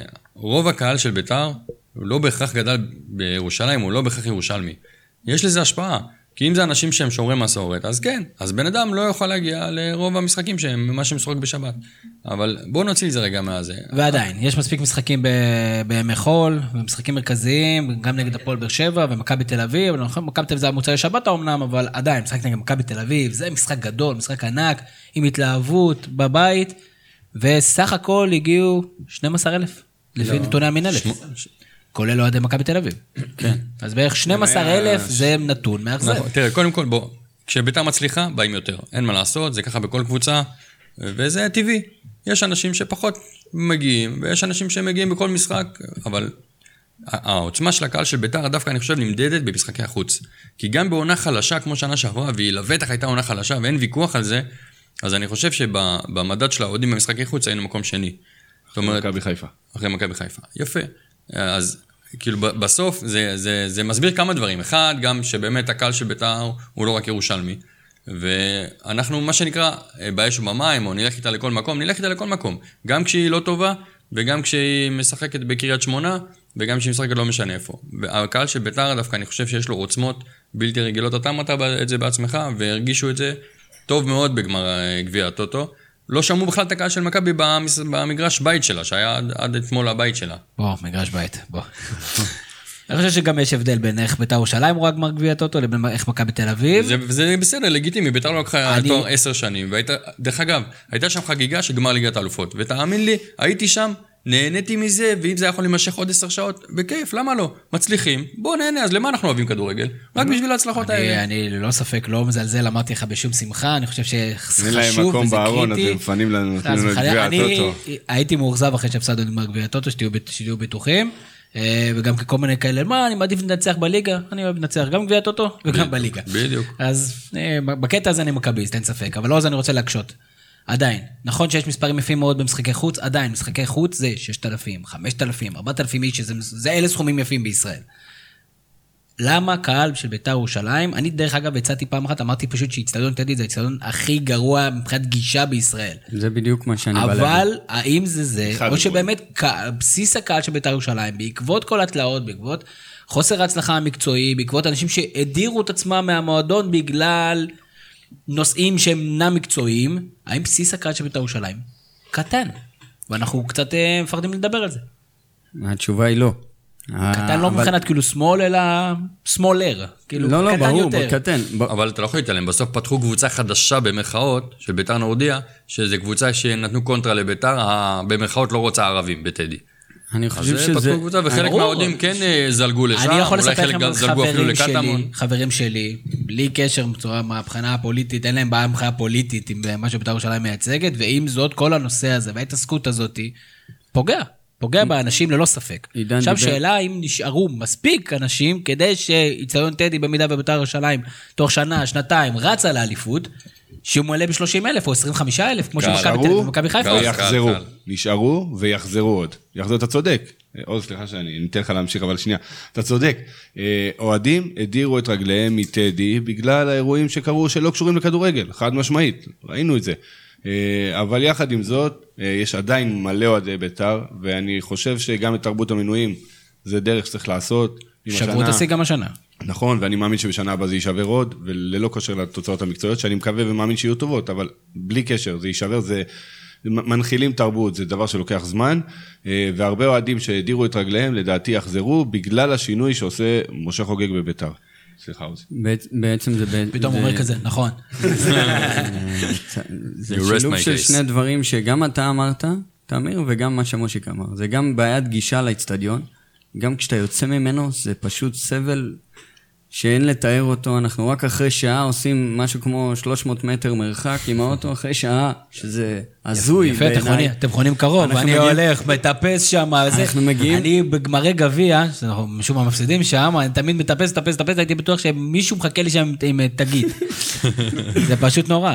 גם הכל עליות כזה, זה- זה- זה קשוח מאוד. אנחנו שומעים שהמשחק הבא במושבה, נהיה לנו חיוך מ- מפה לאוזן, זה כאילו מדהים. מושבה, כי פתח אתה תקווה, בא, או נכנ- בא, בנתניה. חו- מחנה את הרכב, מגיע למשחק, נכנס לרכב וחוזר הביתה. מדהים. קל, מטורף. פשוט. זה משהו משהו אתה יודע, מטורף. בלי, להתעצבן. באוטו, בלי זה. עכשיו, באמת שכל עניין הגישה והשאטלים וזה, זה דברים שהיום מטפלים בהם, והנה דיברנו על אה, אה, מוני ברוש ועל אה, אושרי דודאי, זה מה שהם עושים, בוודאות. הם מנ- מנסים להנגיש את ההגעה של הקהל, וגם כל עניין יציע המשפחות, שזה משהו שהוא חדש. פנזון, הכל. אה, בדיוק, לעשות מין הפנינג כזה לפני כל משחק. עכשיו, בטדי זה גם פנזון או שזה אזור אוהד? כמו גביע אלוף האלופים, די עם זה כבר. אבל אה, גם, ועד היום, וגם ביציע המערבי, שלצורך העניין הוא היותר מתון, גם שם אתה, אתה שומע קללות, שאם אני, אם היה לי ילד, אני לא יודע אם הייתי מביא אותו. פשוט גועל נפש, לפעמים שאתה תופס את עצמך, אתה אומר, זה לא הגיוני שאתה מקלל ככה ליד הילד שלך. לא, עזוב, תהיה לבד, בסדר, לאט הרגע, הכל בסדר, אבל כאילו יש דברים שלפעמים קשה לי לראות, וכל הבוז הזה לשחקנים שלנו קשה לי לראות. מקבל בוז, אבל כשזה מגיע לקללות שזה זה כבר לא נעים לראות, וכשילדים רואים את זה, תשאל את משה כשהוא הביא את הילדים שלו לאחרונה למשחק, זה קצת קשה. משה, כשאתה הבאת את הילדים שלך למשחק, היה קצת קשה. אז באמת, כשאתה מגיע לאצטדיון ואתה יודע שזה חוויה גם לילדים, אז זה תירוץ טוב להביא את כל המשפחה, ואז פתאום אתה מוסיף עוד כמה אלפים לכל משחק. אני אגיד לך, זה- אני לא מצדיק אה, קללות, אני מתעב את זה, אני שונא את זה, אני מבקר את זה גם בפוד כל הזמן. אה, ובלי קשר לזה, ביציע המשפחות, שבאמת ביתר פתחו השנה יציע המשפחות ועשו מחירים מוזלים למנויים משפחות, שמעתי מחברים שבאים עם הילדים לשם, זה הרבה פחות מורגש שם. אני מקווה שזה יחלחל לכל האצטדיון ושבאמת נוכל בכל מקום להביא ילדים ובלי בלי המחשבה הזאת. דרך אגב, עידן, מעניין אותי, כי אנחנו הרבה פעמים מדברים פה לגבי כדורגל בשבת, לא כדורגל בשבת, בית"ר ירושלים קבוצה שהחליטה לפני כמה שנים שהיא לא משחקת בשבת, לפחות לא את המשחקים שהיא מארחת. איך זה מבחינתכם, מבחינת באמת להביא ילדים, חשיפה לחבר'ה יותר צעירים? אז בוא אני אתן לך דוגמה חיה. אה, בסוף המשחק האחרון נגד נתניה, אה, בית"ר החליפו באיטיות עם נס ציונה, והמשחק הבא הוא יהיה בפתח תקווה, והוא יהיה משחק חוץ לצורך העניין נגד נס נגד הבא. נס ציונה. לא, למה החליפו באיטיות? יש שזרוע בטדי, אה, עושים שם לא, איזה טיפול שזרוע, אין בדשא. שזרוע, לא, אין עושים שזרוע. טיפול בדשא. אה, לא משנה, החליפו, החליפו. אמ- אמרנו, אמרנו משה ואני, בואו נביא את הילדים, את האנשים. נביא את האנשים ואת הילדים למשחק, כי בהתחלה השעה הייתה, המקורית הייתה אמורה להיות שש בערב, אה, וזה היה אחלה בשבילנו, הזדמנות טובה גם, אתה יודע, נס ציונה זה לא עכשיו אה, משחק נגד הפועל תל אביב, ששם מתחרים קצת יותר. אבל ראינו עוד פעם שהשעה היא נקבעה על שמונה וחצי בערב, אז זה כנראה מחזלש את, המשפחה. אבל כן, להביא את המשפחות, אני חושב שזה מבורך, כשאפשר. ראינו ביום שבת האחרון, משחקים גם של מכבי תל אביב, גם מכבי חיפה, המון המון קהל, המון ילדים, משפחות, כיף גדול, גם אצלנו בקבוצת הגולשים, הרבה העלו תמונות עם הילדים שלהם. כיף דרך ענק. אגב, אבל אני חייב להגיד מילה, אתה מדבר על אה, כמות אוהדים. תראה, מה שמכבי חיפה עשו עם חניכת אצטדיון סמי עופר, ועם זה ש-once קנית מנוי בעונה הראשונה, וה- והיו 18,000 מנויים לדעתי בעונה הראשונה, וכל עונה שאחריה אתה מחדש את המנוי באותו מקום ובאותו מחיר, למרות שהמחירים לשאר הציבור עול- עולים, זה צעדים שיווקיים, שהנה, מכבי חיפה הם מהמקום ראשון אה, בקהל ביתי בארץ, כבר שנים, בגלל הדבר הזה, למרות שהקבוצה שלהם נראית לא היי היי היי, לפחות לא עד השנה. אז אולי זה גם בשיווק, אנחנו מתחילים שם. שוב, יש לנו בעל בית חדש שבונה משהו. יכול להיות, כמו שמושק אמר, שנה הבאה יהיה קצת יותר, ואחרי זה יהיה קצת יותר, ובסוף נכבוש את כולכם. אולי נקבל גם 30% הנחה בשנה הבאה. אה, כן, אם, אם אתם לא, אם אתם לא מגיעים לפלייאוף העליון, נכון? לא, אה? אם לא מגיעים לאירופה. אירופה. אם לא מגיעים לאירופה. לא יקרה, נגיע, נגיע. נגיע. אנחנו מוותרים על ההנחה. כולם בטוחים? אני, מעו- אני, אני באמת מאמין, אני פשוט אמרתי מקודם שאם זה יקרה, לא צריך ליפול מהרגליים, אבל אני באמת מאמין שנגיע לאירופה. נגיע, נגיע. 1-4, בדיוק. שמע, ארבע זה לא במאה אחוז. זה הפסימיסט. 1-4 בדוק. אתה סתם הפכת אותי לפסימיסט, אני לא כזה פסימיסט. לא, יש כמה קבוצות טובות. מכבי תל אביב, מכבי חיפה, הפועל באר שבע, ואתם... זהו, אה, זהו. אנחנו שם. תסתכל על הטבלה, תסתכל. על כל הקבוצות שבזה. תשמע, כולם אה, חלשים יחסית. עכשיו, גם בית"ר חלשים, אבל אה, תכלס, מקומנו הטבעי לדעתי בליגה הזאתי, ברמה הזאתי, היא 1-4. אני לא כזה פסימיסט, אמיר. מתחילת העונה ראינו וידענו ואמרנו שמכבי חיפה ירוצו חזק ושבאר שבע ירוצו. אני, באמת חושב שהם ירוצו ברק. סקפטי, אז אל תפתח כן, עליו עיניים ברק. עכשיו על מכבי חיפה. טפו טפו טפו. לא שומעים אותו, אז אתם יכולים להמשיך לשאול אותו שאלות. מושיק, אם אתה מקבל עכשיו את הכסף, את התקציב של, אה, של משה חוגג לינואר, ואתה יודע שהמטרה שלך זה להגיע ל-1-4, מה בית"ר ירושלים צריכה? לדעתי, קודם כל, אה, חלוץ, אבל קליבר, חיית רחבה. אני, השחקן האהוב עליי בכל הזמנים זה רונלדו הברזילאי, רונלדו השמן, איך שלא קוראים לו. אה, בעיניי זה חלוץ, זה חלוץ שאתה זורק לו כדורים לרחבה, הוא עושה גולים. אנחנו לא יכולים להגיע לכאלה רמות, אבל זה השאיפה. צריך מישהו שחי ברחבה, שיודע לגמור משחקים שהם פחות טובים. ב- בינתיים אנחנו נסתפק בירדן שועה. אפילו קיארטנסון שהיה במכבי. תל אביב. לא. לא אמרת בסגנון כלום. הזה. אפילו, אפילו פריצה, אפילו תביא לי את פריצה. אני מוכן, רק תחזיר אותו כמה שנים אבל אני לא. מסכים איתך דווקא. אני חושב, אם אתה שואל אותי את השאלה הזאת, שאל אותי רגע. בשביל זה הם הביאו אותי אותך לפה, שלא תסכים איתי. עידן- יש לי שאלה. וואי, אני במתח. אה, יש- אולי יש לך דז'ה וו. לא, האמת שאם אתה אומר לי איזה שחקן צריך להביא ב- בינואר, זה שש. אם אתה מביא שחקן שש אחורי, טוב, חזק, דומיננטי, אתה משחרר גם את אייבינדר שהוא יודע לעשות פעולות יש התקפיות. לך אבל, יש לך ל- ל- בספסל המחליפים, מחכה שם ג'ון אוגו. רק מחכה שיקראו לו. הוא כבר נראה לי גמר את הסוס שלו בישראל. החצי סוס שלו זה יותר מסוס וחצי של אני חושב שהוא שחקן מצוין, אחרים. הוא פשוט, השכר שלו אסטרונומי גם. אני לא אוהב את. להביא אנשים שהיו פה ומיצו את עצמם ועוד פעם להחזיר אותם. זה חלאס, צריך לרענן. ודרך אגב, משה אבל חוגג רצית בונה... להביא את סילבסטר בכל מחיר. אני מת על סילבסטר. לא, אבל תקשיב, אני אומר, בסוף לבוא, וגם בניון וחוגג עושים את זה, מביאים אנשים צעירים, שזאת השקעה לטווח ארוך, שיכול להיות גם שעוד 3-4 שנים ימכרו אותם, גם ככה חשבו, אני מניח, על מיכאל אוחנה. ואני חושב שאם אתה מביא קשר אחורי, טוב, חזק, שש, אלברמני כזה, אז אתה יכול לשחרר גם את מוחמד וגם את אייבינדר לפעולות יותר התקפיות, ואז אתה משלים את כל הרביעייה או החמישייה הקדמית הזאת, שהרבה יותר אבל אימתנית. יש לך אחד כזה בידיים, אחי. מי זה? תמיר עדי. הוא לא כזה שש, אה, זה, צריך מישהו מוכח, מישהו הוא חזק. שש, מוכח בקטמון. לא. תשמע. אה, נתן עבודה מצוינת, וגם במשחקים שהוא שיחק, הוא... זאת אומרת, דיברת על פוטנציאל עתידי, אז יש לו את זה. אין בעיה, בגלל זה הביאו אותו, הכל בסדר, אז להביא איזה. הוגו על הראש שלו, זה קצת... זה לא על הראש שלו, הוא לא משחק כשש היום בביתר, אבל אני חושב שצריך להביא מישהו, דמות, מישהו אולי איזה זר רציני כזה, שביתר יכולים לסמוך עליו שכל זה מרכז ההגנה... מיקרוקוסמוס של אוהדי יהיה כזה. בית"ר. רוצים. לתת... בדיוק. או, בדיוק. רוצים להביא, רוצים לתת אה, הזדמנות לצעירים, אבל רוצים הצלחה מיידית. זה בית"ר ירושלים.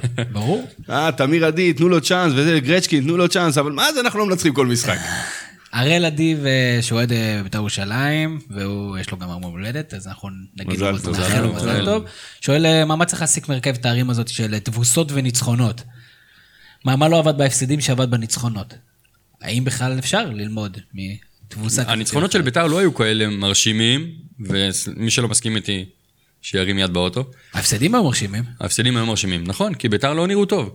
אבל גם בניצחונות, גם ב-3-0 על נתניה וגם ב-2-0 על קריית שמונה, עוד פעם, זה סוג של צירוף מקרים כזה, אני חושב. לא היה מספיק, אה, הת- ההתקפה של ביתר, עד כמה שהיא עם דריבליסטים ואנשים עם יכולות אה, ברגליים, היא די אנמית.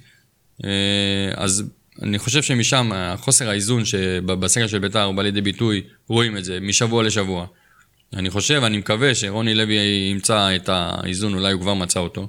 זה נדע במשחקים הבאים שהם על הנייר אמורים להיות קלים. אני ו- דווקא חושש מהם יותר, אבל... בשבוע שעבר, עוז, אה, אני אמרתי, ברק דיבר על זה, שעכשיו יש כמה משחקים שבית"ר ירושלים יכולה לרוץ קדימה, בדיוק מה שאתם אמרתם, ואני אמרתי שדווקא מול הקבוצות הקטנות, הממושמעות, טקטית, הרעננות האלה, הפועל חיפה האלה, אלה שיודעות בדיוק מה הן רוצות, הן לא רוצות, לא מחפשות להחזיק בכדור, לא מחפשות להיות סקסיות, הן יודעות להיות בני יהודה, אתם מאוד חושב חדרה שנס נגד מכבי תל אביב, כאלה, לסגור את לא- המשחק ולהרוג אותו. זה החשש. הכי גדול שלי, אני פחות מפחד מקבוצות, אה, לצורך העניין, שהן משחקות פתוח, כמו נתניה, או הפועל תל אביב, שיבואו לשחק פתוח, אני לא חושב שהם יבואו להסתגר, אבל רעננה, נס ציונה, כפר סבא, אלה קבוצות שאני יותר חושש מהן. אני לא בטוח שלנס ציונה יש את היכולת להעניש, אבל ראינו השנה את כפר סבא שהיא יודעת לעשות את זה, ושיחקה יפה מאוד גם נגד מכבי תל אביב, ויש לה יכולת לצאת קדימה בצורה טובה, די מפתיעה בינתיים, ובני יהודה זה בשבילם משחק נגד בית"ר ירושלים זה בהזמנה. אה, שנה שעברה קיבלנו מהם אה, חמישייה, אזכיר לכם. אה, נס ציונה יש להם גם את רז שטיין וגם את אה, לילאי, שהם שני שחקנים התקפיים מצוינים, שלא צריך אה, לזלזל בהם, ושבהתקפות מעבר הם יכולים לעקוץ אותנו. ואגב, לילאי עקץ אותנו כבר בגביע הטוטו. אה, שוב, אני דווקא יותר, אה, יותר חושש מהמשחקים האלה מאשר משחקים מול הגדולות. אני לא יודע, אני לא מסכים איתך. אני, מהמשחקים נגד הגדולות, נכווינו בטח גם ממה שהיה לפני שבועיים בטדי, ואני חושב שהמשחקים האלה, אתה לא רק שאתה חייב לנצח, אתה גם תנצח. בסוף השינוי, אפילו אם תעלה באותו הרכב שעלית עכשיו, למרות שאני לא מסכים עם זה, אני חושב שביתר צריכה לעבוד את ההתקפה, ודיברתי על זה גם בפוד האחרון שלנו. אם יוציא את אחד, הרי יש לנו שלושה קשרים עם אוריינטציה אחורית. גם אה, מוחמד, גם האם וינדר וגם עדי תביר. שים במקום אחד מהם את, אה, את אה, שלום אדרי, הרווחת זה התקפה בדיוק הרבה מה יותר מסוכנת. שהמאמנים רוצים, שאתה תצא להתקפות. זה מה שאני רוצה גם שביתר יעשו, אוקיי. שיצאו להתקפות. אבל זה לא כי- עבד מול, חי... מול הפועל חיפה אני, אני. חושב שיש פה איזה קונספציה, עידן, של אה, קונספציית הק- הקבוצה הגדולה. שזה, גם מכבי תל אביב נכוותה בזה בשנים מסוימות, ומכבי. חיפה נכווית בזה כל הזמן, עד השנה, ובית"ר ירושלים בטח עכשיו. דווקא במשחקים, משחקתם נגד הפועל באר שבע, הייתם טובים, עשיתם 0-0, הרגשתם, יכלנו לנצח את המשחק הזה, אז בואו שהפועל באר שבע זה בכלל, יש לכם שם איזה פוביה, משהו לא משהו הזוי נתפס, ברמה. היסטורית. רק בגביע הטוטו לפחות מנצחים. כן, בסדר, שוב, גביע הטוטו צריך לתת לו את הפרופורציות אה, שלו, בטח בתחילת השנה עד שמתחילה הליגה, ואז שוב, יצאתם לרעננה, או יצאתם נגד הפועל חיפה, וזה משחקים אחרים לגמרי, וצריך למצוא להם פתרונות. ואודי ריבן באחד מהשאלות שואל, אומר, הניצחונות על קריית שמונה ונתניה, זה סימן שזה דברים מתחילים להתחבר. מצד שני, יכול להיות שזה היציאות דווקא שלא מעידות על הכלל, והכלל זה שאין פתרון עדיין לקבוצה שתבוא ותסגור אתכם. שוב, רוב הקבוצות בליגה עדיין יש להם קושי עם הדברים האלה. ראינו את הפועל חיפה סוגרת מכבי חיפה, ומכבי חיפה כמעט לא מגיעה למצבים. ראינו את הפועל באר שבע מתקשה, מכבי תל אביב נגד חדרה התקשתה. יש קושי לכל הקבוצות, למה דווקא לבית"ר ירושלים יש את הפתרון הזה, שלא הוכיחה עד עכשיו, רק בגלל שניצחו את מכבי נתניה? דרך אגב, אם אתה מסתכל על המשחק האחרון של מכבי חיפה נגד נס ציונה, התקשו מאוד. עד שרון, עד ש... בלבול לא הכניס את עווד, ושינה את המשחק, והכניס יותר מחץ בהתקפה, זה בדיוק מה שאני מדבר עליו. גם בית- בביתר צריך לעשות אותו דבר. אז המשחק השתנה, ואז הם תפרו אותם עם שלישייה. צריך להכניס יותר שחקנים התקפים, לא יכול להיות, רואים את זה גם ב- בדוחות של המינהלת, שבהתקפות של ביתר מעורבים רק שלושה שחקנים, שבדרך כלל גם אחד מהם עם הכדור, והוא זה שמוציא את הרוחב ושנותן את המסירה ל- למצב. אי אפשר ששני שחקנים רק יאיימו על השער עם, ארבעה, עם קו ארבע, ובטח לא עם שלושה בלמים. אבל אולי זו הנוסחה להרדים את המשחק. אתה לא יכול להבין את המשחק נגד נס ציונה. אבל זה מה ש... אל תדאגו, המשחק ברגע ירדם בלי קשר. ברגע שנס תרצו או לא ציונה, תרצו, ירדם. ברגע שנס ציונה לא יפחדו להעיז, ויגידו שאוקיי, השד לא כזה נורא, ויעלו קדימה, ויתחילו לשחק פתוח, אז אתה תעקוץ אותם בדיוק כמו שמכבי שוב, חיפה הוא עושים. מסתמן לא שנס לעקוץ ציונה... אותם. הוא רוצה לתת להם שלוש מההתחלה. בדיוק, זה, זה בדיוק, יש פה איזה, קונספציה מסוימת שלא בטוח שתצליח לעבוד. נס ציונה כנראה, כרגע לפי התוצאות, היא שתי רמות מתחת לשאר הקבוצות בליגה. אז כנראה ששם, אם ת- תעלה עוד שחקני התקפה, זה יספיק. לעומת זאת, אם אתה צריך נגד חדרה, או נגד קבוצה שיודעת לצאת מהר קדימה, אני אומר לכם, גם רעננה, גם כפר סבא, גם הפועל חיפה, יש חצי מהקבוצות בליגה הם כאלה, שעם קו מאוד, מאוד משמעותי מאחורה. אשדוד היא יותר קבוצה שמנסה לשחק כדורגל. כן. יש להם קצת יותר כישרון בני יהודה מהקבוצות כאלה, אחרות. נבנו ככה. אגב, הכי הרבה- כן, זה הכי הרבה דריבלים בליגה זה אשדוד. אשדוד קבוצה עם הכי הרבה דריבלים? כן. זה מוזר, כי בטח שאתם עכשיו בינואר תקנו מהם את כל השחקנים. ככה... קינדה כבר אצלנו, מה היה קורה אם הוא היה נשאר שם? ואני נותן הימור, לא יודע אפילו אם זה הימור כזה משוגע. אני אומר שבית"ר ירושלים לא מנצחת שלושת המשחקים הבאים שלה. אני אומר שכן. אני בטוח שכן. אני מקווה מאוד בטוח ששבע שכן, נקודות. זה הפסימיסט שלנו. אני אשנה לך את לא, הדעה. תראה, אני. חושב שביתר ביתר במשחק הקרוב נגד נס ציונה, ואתה צודק, נס ציונה, אין מה, בלי זה לזלזל. חייב, כשאני אומר שלא תנצחו, את זה אני חושב שכן כן, תנצחו. בלי לזלזל, אין- אין שום זה. אפשרות לתוצאה אחרת זולת ניצחון, וזה צריך להיות גם לא אכפת לי שזה יהיה 1-0 בסוף, באמת, כי צריך את השלוש נקודות האלה, אבל זה צריך להיות, לנסות שזה יהיה משכנע. בית"ר צריכים לעלות ולתקוף, וכל הקבוצות האלה, המפתח זה ללמוד קצת ממה שמכבי חיפה לא עושה בתחילת משחק, אלא רק אחרי החילוף, אבל ברגע שנותנים להם את הראשון, זה פחות, זה מערער אותם, כי אין להם מה לשמור על 1-0. בסדר, אז הם קצת מנסים ואז הם אה, חשופים. זה מה שצריך לעשות בקבוצות האלה. ברגע שאתה תעלה בטירוף, והמשחק של בית"ר נגד נתניה נפתח ככה, בית"ר עלו בטירוף. לחצו אותם גבוה, ו- ונתנו להם איזה, היה להם איזה פיק ברכיים בהגנה שם. אותו דבר אם נעשה נגד הקבוצות האלה שהן כאילו על הנייר נחוצות מאיתנו וקטנות וכולי וכולי. אם אנחנו נעלה בטירוף, אה, אנחנו יודעים להיות מאיימים ו- וניתן את הגול הראשון, משם זה ייפתח. השאלה מה יקרה אם תחטפו בטעות גול, זה משהו מנטלי שם, לא משנה. אה, אני, יש לא, איזה זה תופעה, משנה, זה נקודה נכונה, אבל רגע, לא, זה נכון. המנטליות בביתר זה משהו שצריך לעבוד עליו. נגד חד מכבי. תל אביב זה היה מזעזע, לראות את זה, זה היה פשוט התרסקות. אה, לא משנה. יש משהו שמאוד מפריע לי, אה, ואני מאוד אוהב את העבודה שלכם בנושא הזה. כולם חוטאים בזה, גם אנחנו פה בפוד, גם בתקשורת בטח הרגילה. זה שמתי שקצת מקשים על אוהדים של בית"ר, או קצת שואלים אותם את השאלות הקשות, או מנסים להתעמת עם דברים, איכשהו הם, הם פתאום חוזרים אחורה לסטיגמה ואוהבים להת, להתאהב בסטיגמה של פעם. אנחנו, האוהד, מה אתה רוצה ממני? אני אוהד בית"ר, מה אתה רוצה? אני מהיציע, אני, זה קורה לי הרבה פעמים שאני מנהל שיח עם בית"ר ואני מגיע לאיזה לוק כזה, לאיזה דדלוק כזה, ואז פתאום, מה אתה יודע, אנחנו אוהדי בית"ר, ככה אנחנו. ואני אוהב שאתם בורחים מהסטיגמה הזאת, ולא, וההפך, לא מתייחסים אליה. אנחנו גם זרקנו פה כמה פעמים, כאילו לדבר בעברית במקום אנגלית. אני לא אוהב את זה, אני, אני אוהב את העבודה שלכם, אני רוצה שתמשיכו בזה ותילחמו בזה. להוציא את הסטיגמה, זה לא נכון, אוהדי בית"ר לא פחות חכמים מאף אחד אחר, ו... ואגב, גם לא יותר גזענים מה- מהרבה קבוצות אחרות, אה, צריך להתי- להתייחס אליהם שווים בשווים, ושיח אינטליגנטי בדיוק כמו כל קבוצה אחרת, ואנחנו משתדלים לפחות לעשות את זה פה. אני אוהב איך שאתם עושים את זה, אז רציתי להגיד את זה, אה, ושגם אוהדי בית"ר עצמם, תתייחסו לעצמכם בכבוד, אין, אין שום כבוד להגיד שאתה פחות טוב מאחר, זה עולם מצחיק לאותו רגע וזה, אבל זה, אתה מנציח את הסטיגמה הזאת. תודה על הדברים האלה. נכון, אני אני מסכים. לא. אנחנו גם אוהבים את זה אפשר שנותנים לצחוק. במה לדבר הזה. אפשר לצחוק, לצחוק אבל- אפשר, אבל בסוף... נכון, אנחנו צוחקים על כולם, רק צריך שיהיה יותר סטיגמות. כל התהליך הזה שקורה בביתר אה, גם משפר את העניין הזה. כל מה שקורה, ש- שסוף סוף נהיה מועדון, שסוף סוף שמים לב לדברים שפחות באור הזרק קורים, זה דברים ש... ש... ושלא מקבלים אמירות שוליים. שאפשר להתעלם מהם ולהגיד, אוקיי, בסדר, זה שטויות, אבל להפך, דווקא בהם מתמקדים יותר ושמים את הזרקור ונכנסים בהם בצורה חזקה ומשמעותית, וזה כל הכבוד, קודם כל עומד בראש המועדון, וכמובן לכל האנשים שמיישרים איתו את הקו, ולכם, כמובן, בתור קול שפוי ומעניין.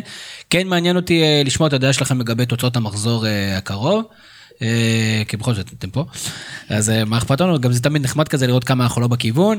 אה, פשוט יש עוד הרבה זמן, המשחק הבא הוא רק ביום שבת הבא. אז אני פחות אתרכז ב- במתי המשחקים ובאיזה שעה, ויותר תגידו לנו את התוצאות בריצה מהירה. המשחק הראשון יהיה, שיפתח את המחזור יהיה הפועל תל אביב הפועל כפר סבא, עידן, מה יקרה שם? 2-0 הפועל תל אביב. 0-0 משמים. הלוואי. 2-1 להפועל תל אביב. אני לא אגיד. אה, אחרי זה, זה, אני עושה בפרק הבא, מה אכפת לי? הפועל חדרה מכבי נתניה. או-אה. אה, משחק סופר קשה. אה, נתניה חייבים להפסיק את ההידרדרות. 1-1 נראה לי שם, זה סבבה. 2-0 נתניה. 1-1, בדיוק חשבתי על זה. תשמע, זה קשה שיש לך מיקרופון ולא להגיד כמה, מה אתה חושב שיצא? הפועל באר שבע, קריית שמונה. הפועל באר שבע קל. מה, איזה הימור, אחי? הפועל באר שבע קל. מה? הולך על הקצה. 3-0. כן, אה, זה לא כוחות. 1-1. 2-0. קריית שמונה לא כאלה פראיירים, הם דווקא הם לא בפורמה פראיירים, טובה, הם מתחילים להיכנס לעניינים. באר שבע בבית, דווקא אחרי משחקים. טובים, עדיין בטרנר. עדיין בטרנר אחרי משחקים טובים, אולי זה עוד נקודת התורפה. אני זורק 1-1, שימו על זה בווינר. נס ציונה בית"ר ירושלים. תשאיר את זה לסוף. בסדר, כאילו כבר לא אמרתם את זה עכשיו. הפועל רעננה, הפועל חיפה. זה 0-0, מה זה 0-0? אל תלכו, ב- לא לפתוח אני טלוויזיה בכלל. אני חושב שהפועל חיפה מתפוצץ עליהם 3-0. אין להם מה... מרן לאללה שלושה, מאלה ה... מגזימנים. הפועל רעננה ינצחו. 1-0, מגעיל אבל ינצחו. איזה פלורליזם בדעות. אני חושב שיהיה הרבה גולים שם. הדעה שלי. אה, אשדוד נגד מכבי תל אביב. תמיד אשדוד עשו בעיות למכבי. תמיד. בי"א בהחלט. וואו. ניסן יחזקאל, 2-1 דקה 90. קשה, 2-1 קשה למכבי. שער של רוברט אנשו. אה, אני חושב שיש שם הפתעה. 2-1, צמד של סילבסטר. אה, שמת לו צמד, השחקן שאתה הכי פחות אוהב. בסדר, זה לא אומר שהוא לא נותן גולים. הוא רוצה לתת לו קרדיט, שאולי הוא יאהב אותו יותר. אצילי חוזר או שעוד לא? אצילי בריא. הוא מתאמן כבר. 4-0 למכבי לא, כי הוא. Game Changer לדעתי. מה, מה, הרבה לפני מכבי? 4-0 למכבי תל אביב. יפה. אני מבקש טיזר אחרי המשחק. יניק אמנן עם צמד. יניק, אני יפה. רודי חדד עם בישול. מכבי חיפה, בני יהודה. מכבי חיפה בני יהודה, הם זה... עושים להם צרות בדרך כלל. דווקא אני חושב שמכבי חיפה ייתנו פה הצגה. לא, לא, בני יהודה באמת, בני יהודה פחות טובים השנה, אין מה לעשות. אה, יוסי אבוקסיס לא מצליח לחבר אותם טוב כמו שצריך, למרות שהם עשו רכש אה, שדווקא השנה יש לו סבבה. סגל קצת יותר טוב מאשר ראו לו בשנים קודמות. לא, נכון, למרות שהם התחילו ככה, מכבי חיפה לדעתי מנצחים, תנו להם פה 2-0 קל. אני הולך על תיקו, תיקו 2. תיקו אחד, כן. יפה. טוב, אז נחזור, נס ציונה בית"ר ירושלים. אי אפשר להתחמק איתו. מושיק. אני? נו. דיברנו על זה ב- ב- בפעם הקודמת. בהימורים מראש נתנו פערים, ביתר הולכים לפרק, בדרך באוטו שנינו אמרנו אחד לשני, וואי וואי, כשנגנוב 1-0 אז ניקח שלוש נקודות. אבל יש לי הרגשה שזה יהיה בסוף בסדר, יהיה 2-0 סולידי כזה. אני חושב שביתר תגרור את זה למשחק אה, מרובה שערים, כי המשחק יהיה פתוח, כל אחד אה, יהיה פשוט אה, חגיגת מרובה שערים. שערים לצד אחד רק. 4-2 לביתר, כמו ההימור. שלי בבי מנג'ר שלנו. אז אני גם רוצה להגיד 2-0, אבל כבר אמרת מושיק, אז אני אלך על 3-0, נפרגן לביתר. יפה מאוד. אה, נבחרת ישראל, ברגע שאנשים ישמעו את זה כבר ידעו כמה נגמר בין ישראל לאוסטריה. זה בעיה, יש לנו את ההימור הזה אצלנו. אני נתתי 6 נקודות בשני המשחקים קודם כל. למי? לאוסטריה. לישראל, לישראל. 2-1 על יש מצב אוסטריה. שאוסטריה תיקח שלוש נקודות שבישראל נגד לטביה. לא, 2-1 אה, לישראל באוסטריה ו-2-0 בארץ על לטביה. אני לא זוכר מה אמרתי ב- בפוד האחרון. אני יכול לשים. אמרת שמפסידים. 2-1. אז אני אומר שמפסידים 2-1. אני הולך על ההימור שלי גם אז, 1-0 לישראל, בבית גם מנצחים. יהיה פה הפתעה, למרות שאני באמת, אם אתה מדבר על נבחרת ישראל, אני הפסנימיסט הכי גדול, לא אוהב את הכדורגל שהנבחרת מציגה, למרות שעכשיו עם. ה... כן, דווקא איתם, עם הצוות, עם הצוות הזה, רוטנשטיינר והרצוג, הם נראים מצוין, גם בהפסדים נראים טוב. אה, אז אני אלך עליהם, ואני מאוד מקווה שיעשו לנו ככה איזה ניצחון טוב ולפתוח את סוף שבוע על צד ימין. אגב, מה אתם אומרים, וייסמן או דבור? דאבור עולה, זה כבר פורסם. לא, לפי דעתכם. אה, אני חושב. דבור שווייסמן כרגע יותר מתאים דבור גם לא פוגע. בנבחרת, חבר'ה. אה, כן. וייסמן הוא בכושר מטורף, מה? מה אתם אומרים, דבור או וייסמן? זהבי. בסוף זה זהבי, אין מה לעשות. אני מהמר על 3-1 אוסטריה, אה, דווקא במשחק אה, לא רע, אבל שאנחנו נפסיד בנאיביות. ו- השני? ובמשחק השני אנחנו נהיה חייבים לנצח את לטביה. אנחנו נהיה לא חייבים. שזה יעזור לנו במשהו, אבל... ברק, מה אתה אומר? לה- להגיד לאומה? מה אתה חושב? הוא יהיה בסדר, משמע הפסד קטן. יפה מאוד. מוצ'יק נקש, מה נאחל לך לשנה החדשה? וואלה, קודם כל בריאות. לאישה, לילדים, לכל עם ישראל. אנחנו לא מוסרים פה דשים. לא, לא, אני, אני מוסר. ניצלתי את הבמה. בואו, יש לכם מלא מאזינים, שמעתי. אה, וכן, הצלחה לביתר. שמעו, חבר'ה, אני אופטימית. אה, שה- שהמשאלות שלי לגבי ביתר העונה יתגשמו. ואז אתם. תהיו עצובים, אבל נבוא להתארח. עוז, תן, ת- תחדש קצת. הוא אמר קודם כל בריאות לאישה, אני אומר קודם כל אישה. הוא- חתיך גם. אנחנו, נעביר את המסרים האלה, פה למטה יהיה את הלינק ללהקה של, אה, להקה של עוז. סיבוב הופעות בסוכות, באילת, אתם מוזמנים. עידן? אה, מה אני- מה לאחל לשנה החדשה? האמת, שקט. כי ביתר זה סקנדל או פסטיבל, שקט. שקט במועדון, תן לרוץ כמה שנים אנחנו לא חיים בשקט. משקט. חייב שקט. אני אני לא, אני שומע עוד פעם פיצוץ, קרב, בין לה פמיליה לחוגג, אני משתגע. נכנס שקט. לחרדות. אה, זהו, אז אנחנו רוצים להגיד לכם תודה שבאתם, שהשמעתם, ושהארתם את עינינו לגבי גם נושאים מקצועיים וגם נושאים אה, מנטליים. גם ראינו פה את הסערה הזאת, באמת, מה, מה זה בית"ר ירושלים, וכמו שאמרתם, שרוצים להפוך למועדון, ולא רק לאיזה קבוצה, או לא רק לאמירה, או לא רק לתנועה. ובאמת כל הכבוד לכם על, ה, על השקט שלכם, ועל הדעות שלכם, ועל הענווה שאתם מציגים את הדברים, וזה כיף גדול. תודה עוד רבה צריך- עוד כרגיל. צריך לארח אה, משחק גומלין בפודקאסט הביתי בתבל השני. המתיימר תבואו לי. אלינו. יאללה. המתיימר להיות. אנחנו נשמח אה, לשמוע ולבוא ולחתוך אתכם על השטויות שמדבר על משה על קונסטנטין. תודה רבה לכם על האירוח, דרך אגב. ועל הבמה, ועל הדברים שאמרתם, גם ברק וגם אתה, תמיר, תודה רבה. כל pod כן. שלכם זה חוויה, באמת. גם גם אם זה לא מדבר על הקבוצה שלנו בלבד, זה פשוט מעניין, ושאפו על הדרך שלכם. כן. גם. הביקורות הן באמת לעניין ומקצועיות. אנחנו מאזינים, אני מאזין לכל pod שלכם, ועל הכיפאק. ממש. כיף ענק, ברק קורן כרגיל האיש אחראי פה על כל הקונסטרוקציה הזאת, אני כל פעם מנסה להחליף מילה, הקונסטרוקציה הזאת. אה, אני הייתי תמיר זוארץ, שיהיה לכם המשך, בוקר, צהריים או ערב טוב. יש לי פודקאסט, מה זה פודקאסט? זה כמו חדשות. יש לי פודקאסט, מה זה פודקאסט? זה כמו חדשות.